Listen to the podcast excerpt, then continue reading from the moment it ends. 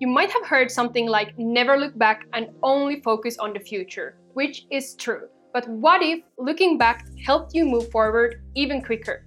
In this video, we will explain why you should evaluate your past year and which three things you can implement to do that.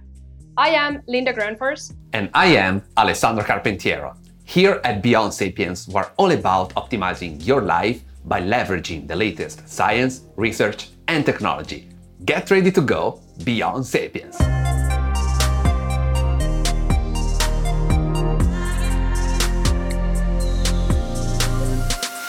When setting new goals, we usually jump to writing and envisioning all that we want to accomplish. But how can you do that effectively without looking back at all you've done up to that point?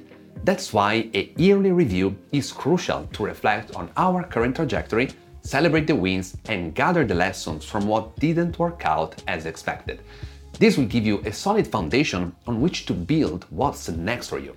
So as a first step, start by writing down all that you've accomplished during the previous twelve months. It's important to give yourself credit where credit is due. This isn't simply to boost your self-esteem, but so that you can create a direct correlation from the actions that produced the best outcomes and possibly double down on them. For example, suppose you were able to maintain a healthy diet during the year. In that case, you should celebrate it, understand how it positively influenced other areas of your life, and keep at it during the following year. When you know what you succeeded in and are happy with, it is time to evaluate the things that did not go as planned.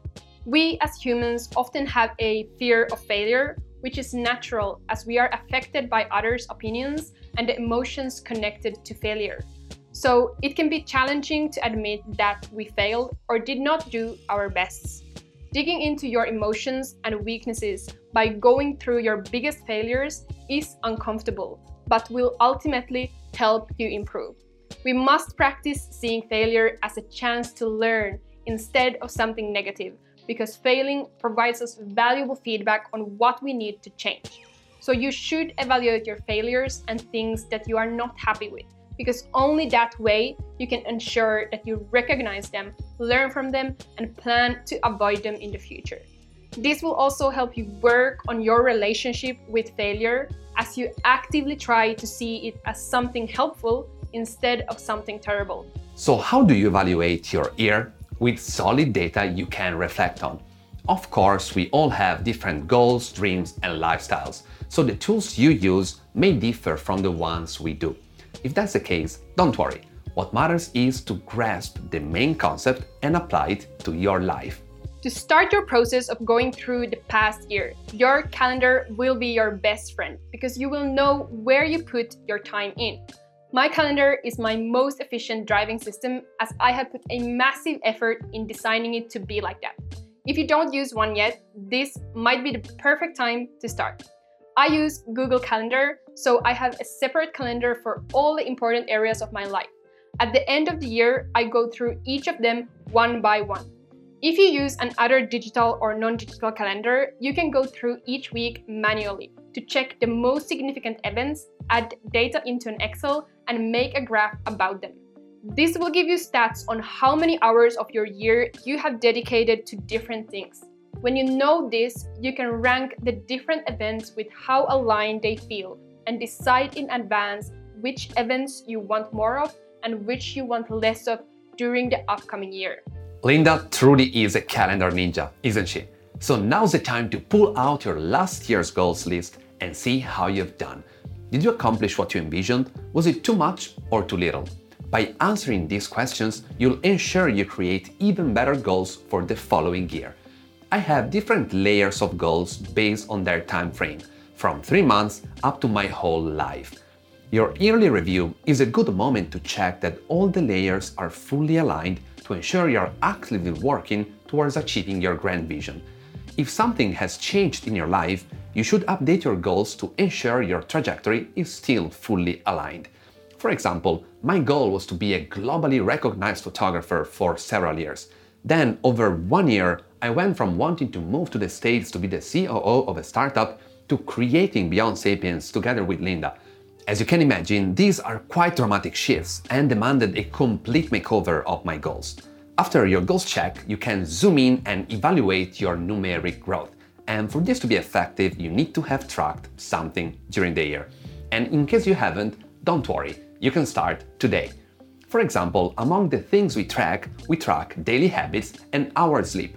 With all this data, we can look back and see if and how much we have improved and use this data as a starting point for what's next.